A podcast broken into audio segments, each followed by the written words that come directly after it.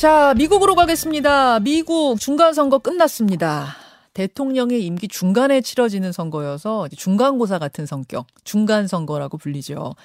상원 의원, 하원 의원, 그리고 주지사의 일부를 이때 뽑습니다. 아, 이게 이제 여당한테 분리할 수밖에 없죠. 여당 평가적인 성격이 있기 때문에. 그래서 거의 중간 선거에서는 여당이 졌습니다. 특히 이번에는 인플레이션 문제가 심각해서 경제 문제가 심각해서 크게 질 거라고들 했어요. 그러자 상대당의 트럼프 전 대통령도 신났습니다. 내친 김에 대선 제도전 신고식도 계획하고 있었습니다. 그런데 막상 뚜껑을 여니 결과가 달랐습니다. 하원은 지금 어 공화당이 이기긴 했는데 어렵게 절반 의석을 넘긴 걸로 보이고요. 상원은 지금 민주당이 이기고 있죠. 결과가 다 끝까지 나온 건 아닌데요. 주지사도 어 지금 굉장히 팽팽한 승부가 이어지고 있다까지 듣고 제가 지금 스튜디오에 들어왔습니다. 아, 이렇게 나온 이유가 뭔지. 그리고 이 결과가 미국 나아가서 세계 정치 경제에는 어떤 영향을 줄지 짚어보지요. 국제관계 전문가입니다. 스탠퍼드 대학교 사회학과 교수 겸 아시아 태평양 연구소 소장이세요. 스탠퍼드대 신기욱 교수 지금 연결이 되어 있습니다. 아, 교수님 나와 계십니까? 예, 안녕하세요. 오랜만입니다. 예, 오랜만입니다. 지금 미국 캘리포니아 몇 시예요? 아, 여기는 이제 오후 이제 한 2시 40분 돼 가고 있네요. 그렇군요. 예. 개표가 완전히 끝난 건 아니죠? 예, 그렇죠. 아직도 진행이 되고 있고 뭐 전체적인 음. 윤곽은 나왔지만은 예. 예. 완전히 결과가 나온 건 아니죠. 예. 예, 지금까지의 결과를 좀 알려 주시겠어요? 그러니까 지금 현재 보면은 이제 아마 하원은 아, 예상대로 공화당이 아마 다수당이 되는 것 같고요. 예. 그다음에 상원도 아직 개표가 안 끝났는데 네. 아마 지금 추세면 아마 민주당이 49석, 그다음에 공화당이 50석, 음. 그 다음에 이제 조지아주가 이제 결선 투표를 에, 4주 후에 해야 되거든요. 네. 그래서 그 결과에 따라서 이제 민주당이 다수당이 될지 네, 공화당이 될지 결정될 것 같습니다. 아, 진짜 팽팽하네. 그러니까 여러분 상원 같은 예. 경우에는 총 100석인데 그 중에 35석을 이번에 이제 새로 뽑거든요. 교체를 하거든요. 예. 근데 총 의석수로 봤을 때 49대 50 그리고 조, 저, 한 주, 한 주만 지금 결선 투표로 가요. 그게 조지아 준 거죠. 조지아 주는 결선 투표로 가서 결선 투표는 12월 6일에 실시합니다. 그 뚜껑을 열어, 열어 봐야 되는 상황.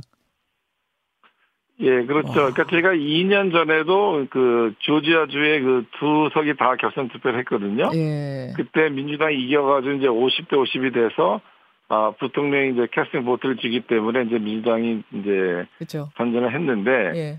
이번에도 결국은 조지아주 한 석에 달려 있는 것 같습니다. 어, 진짜 어, 정말 절묘하네요. 주지사 선거는 어때요, 주지사? 아, 거기도 뭐, 아마 민주당 상당히 전전한 것 같고요. 예. 뭐큰 음. 변화가 있는 것 같지는 않고요. 예. 음, 알겠습니다.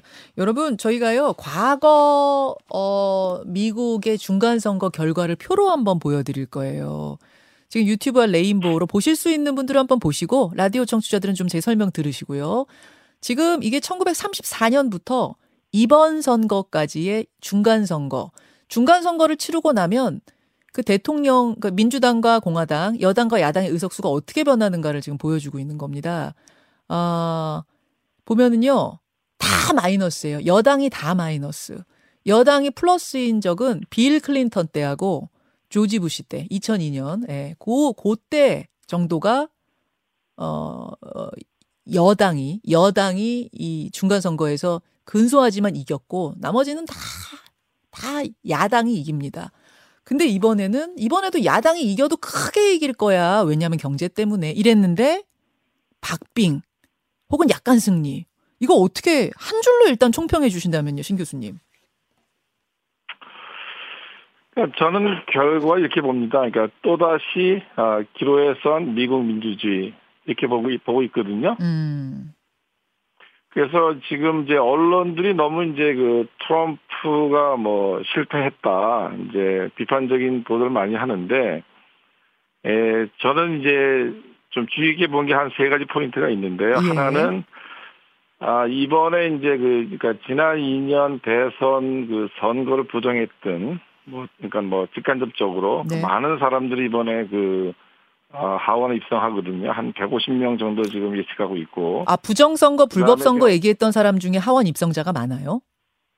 한 150명 정도 지금 예상하고 어, 있거든요. 예, 예.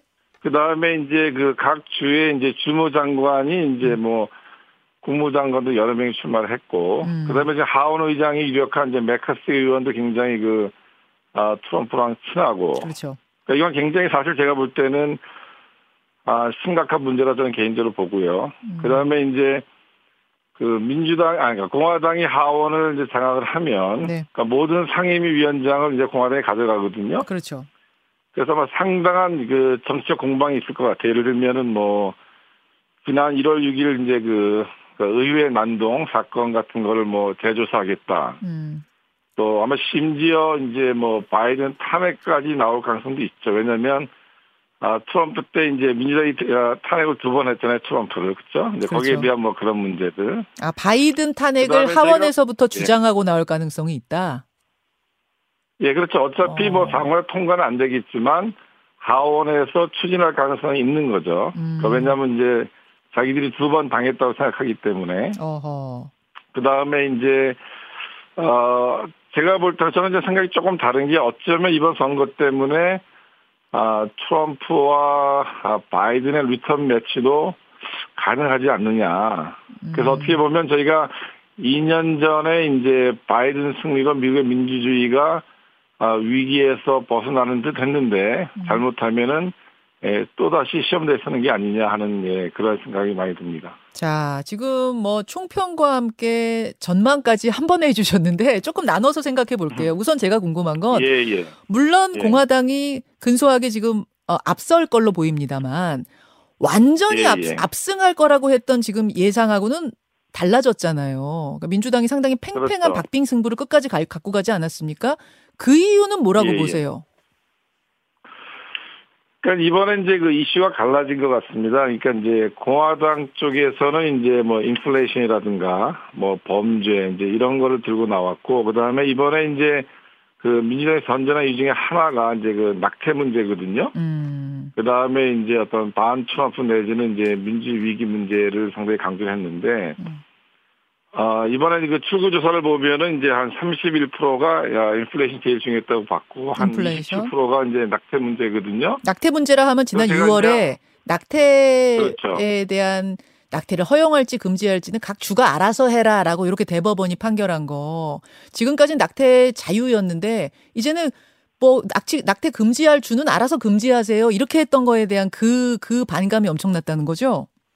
그렇죠. 예, 그거를 상당히 그 민주당원들을 이렇게 좀 뭐랄까, 이 모빌라이즈하는 아, 음. 그런 효과가 굉장히 컸던 움직이게. 하는, 예, 예. 그래서 그 낙태권이 중요하다 생각하는 사람들 중에 한, 한 4분의 3이 민주당을 지지했거든요, 이번에. 어. 그래서 아마 아, 그것이 굉장히 중요한 팩터였다 이렇게 생각합니다. 그렇게 보시는군요. 그러니까 트럼프의 극단주의에 대한 반감 그리고 6월의 낙태법 이슈 여기에 대해서 민주당의 지지자들이 결집했다. 이 예, 소식을 예, 예. 듣고 트럼프 대통령, 트럼프 전 대통령이 경로했다 이런 보도가 나오더라고요. 어. 근데 또 새벽에 자기 트럼프, 자기, 저, 저, 트럼프 트위터에다가는 조금 실망스럽지만 내 관점에서 보면 그건 매우 큰 승리다. 이렇게 썼어요. 이렇게 되면 재선 도전은 어떻게 계획대로 하는 겁니까? 아니면 좀 제동이 걸리나요? 그러니까 이제 저는 사실 약간 그 언론에 조금 불만이 뭔가 하면은 네. 너무 트럼프에 포커스를 하는 것 같아요. 이제 아, 그게 이제 트럼프가 원하는 건데 이제 물론 이제 뭐 본인이 그런 측면도 있긴 한데 네. 아, 이번에 보면은 트럼프의 영향력이 뭐 조금 이렇게 좀 제한됐다고 보는 입장도 있지만은 음. 여전히 공화당 내 영향이 굉장히 크거든요. 어. 예, 그래서 아마 제가 볼 때는 아마 트럼프는 나올 거라고 생각이 되고 어. 아마 그것이 아마 공화당의 고민이 될 수도 있다 이렇게 생각을 합니다. 왜냐하면은 아, 후보는 되겠지만 과연 그러면 선거에서 이길 수 있겠느냐 하는 이제 소위 이제 우리 한국에서도 뭐 당심과 뭐 민심. 의 어떤 차이를 얘기하지 않습니까? 하죠. 예. 그래서 아마 그러한 고민이 공화당에 있지 않을까 생각이 듭니다. 공화당 안에서 트럼프 인기가 여전해요. 아, 그럼요. 아까 말씀드린 대로 한 150명 정도 하원 당선된 사람들이, 네. 아, 트럼프와 그 선거 어떤 부정 문제를 동조하는 뭐 그런 사람들이고, 네. 하원 의장도 이번에 이제 트럼프랑 친하고, 예. 그래서, 음. 그러니까 이제 생각보다 제가 볼 때는, 아, 뭐, 이렇게 압승을 한 건 아니지만은 여전히 트럼프의 영향이 있다고 보는 게 음. 맞겠죠. 그게 굉장히 그, 현실적으로 생각이 됩니다. 네. 플로리다 주지사로 다시 당선된 디센티스란 사람. 요 사람이 예, 예. 공화당의 뭐 new, new face, new star라면서요. 그렇죠. 예, 예. 그러니까 막 그 사람을 굉장히 주의 있게 봐야 될 것 같아요. 왜냐하면은, 아, 특히 이번에 이제 그 플로리다 주에서 압승을 했고, 네.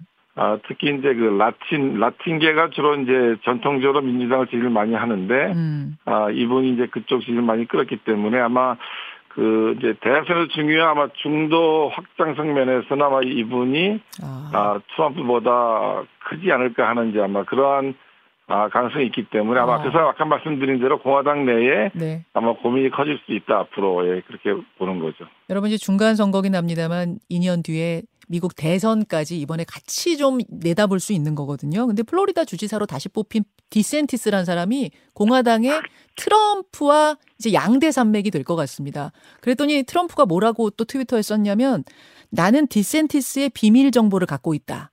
디센티스가 출마하면 다칠 거다. 굉장히 어 미국 굉장히 직설적이에요. 이걸 막 썼더라고요 SNS에다가. 예, 뭐 굉장히 트럼프다운 발언이죠. 자, 이런 상황이라는 거 여러분 좀 아시면 되겠고요. 자, 이제 이제 음, 미국 바이든 행정부의 국정 운영엔 어떤 변화가 있을지 그리고 그것이 미국 경제, 아, 나아가 세계 경제, 우리 경제, 우리 정치, 우리 대북 관계 이런 데는 또 어떤 영향을 미칠지를 좀 전반적으로 봐야 될 것 같습니다. 어떻게 변할까요? 아, 일단 그, 이제 크게 보면은 이제 국내 문제는 상당한 변화가 예상이 되고요. 그 대외 정책에는 큰 변화는 예상하기 어렵다 이렇게 생각이 듭니다. 음. 그래서 그 아까 말씀드린 대로 이제 하원의 이제 상임위원장을 다 공화당이 맡으면 네. 아마 이제 국내 문제에서는 상당히 그 정치 공방이 커질 것 같아요. 이제 뭐 그 경기 부양책이라든가 예. 그다음에 뭐 이민법이라든가 예. 그 다음에 뭐 세금 감면이라든가 음. 여기에 대해 상당한 정치 공방이 예상이 되고요. 음. 반면에 이제 뭐 대외 정책은 제가 볼 때는 아마 크게 변화는 없을 거라 이렇게 생각이 됩니다. 적어도 아, 향후 2년 동안은. 자 대외 정책이라 하면 우리가 주목하는 거는 뭐 미중 갈등 문제, 요거가 중국에 대해서 어떤 정책들을 펼 건가, 요거 관심 많고. 북한에 대해서는 어떤 정책을 펼 건가 이게 우리의 네. 관심사 아니겠습니까? 큰 변화 그렇죠. 없을 거라고 보세요. 하원이 뭐 이렇게 바뀌었어도. 예, 그러니까 일단 그 그러니까 이제 그러니까 공화당하고 민주당이 서로 이제 의견이 다르고 이제 정책 공방이 많은데요. 네.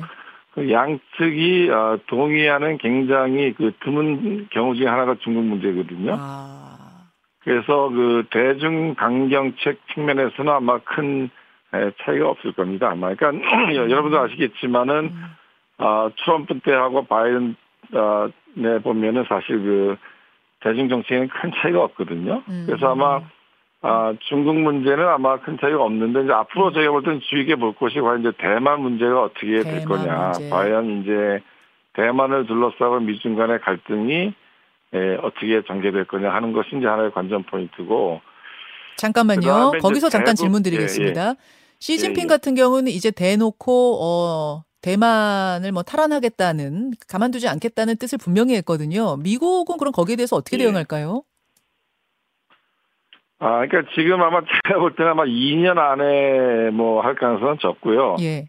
아마 한 5년 정도로 보고 있는데 예. 그러면은 아 그때 이제 다음 정권이 누가 되느냐에 따라 상당히 좀 달라지겠죠. 만약에 네, 뭐 트럼프가 다시 또 대통령이 된다면 상당히 상황이 좀 아, 달라지기 때문에 음. 예, 아직은 뭐 정확히 예측하기는 어려운데 어, 한국한테 중요한 건 뭔가 만약에 어, 중국이 대만을 침공했을 때 미국이 어느 정도 개입을 할 건지 음. 네, 그랬을 경우에 분명히 이제 일본이라든가 아, 괌이라든가 이제 주한 미군이 중요하게 되는데 예, 한국이 어떤 스탠스를 취할 건지 음. 아마 이것이 한국에는 굉장히 큰 고민이 될 거라 생각이 듭니다. 그렇군요. 그 북한 얘기하시다 말았어요. 북한에 대해서는 큰 변화 없을 거라고 보십니까? 그러니까 제가 한 한 달 전에 이제 워싱턴을 다녀왔는데, 예. 그러니까 이제 어, 좀 이렇게 단순화시켜 말씀드리면은 요즘 워싱턴에 북한에 대한 관심이 거의 없어요. 아, 북한이 뭐 핵실험한다 그러고 미사일 없고. 이렇게 쏘고 뭐 하는데도 부, 관심이 없어요? 그러니까 지금 보시면 알겠지만 지금 북한이 지금 몇 달 동안 계속 난리 치는데도 네. 뭐 미국이 거의 반응이 없잖아요. 없어요. 네, 없어요. 예, 그러니까 이제 음. 그 우리가 오바마 때는 이제 우리가 전략적 인내, 인내라고 그랬는데 저는 요즘에 전략적 어, 무관심이라고 이제 표현을 하는데 아, 지금 워싱턴에 뭐 북한에 대한 관심이 거의 없고요. 아. 어, 어떻게 보면은 약간 뜨거운 감자죠. 왜냐하면은 이거 손을 대봐야 뭐 결과가 안 나오기 때문에 어. 약간 좀 이렇게 좀 회피하는 그런 분위기도 있고 아 그래서 뭐 적어도 한 2년 정도는 뭐 이런 식으로 흘러갈 것 같고 알겠습니다. 예, 그래서 결국 이제 또 한국의 역할이 중요하지 않겠느냐 이런 생각이 듭니다. 알겠습니다. 우크라이나 원조 축소 증세 정책에 제동 걸릴 가능성 있고 복지 정책 제동 걸린 가능성 있고 다만 한반도에 대해서 혹은 미중 문제에 대해서는 큰 변화가 없을 거라는 전망을 끝으로 신기욱 교수와 인사드리죠. 아, 스탠퍼드 대학교 신기욱 교수님 고맙습니다. 예, 감사합니다. 김현정의 뉴스쇼는 시청자 여러분의 참여를 기다립니다. 구독과 좋아요, 댓글 잊지 않으셨죠? 알림 설정을 해두시면 평일 아침 7시 20분 실시간 라이브도 참여하실 수 있습니다.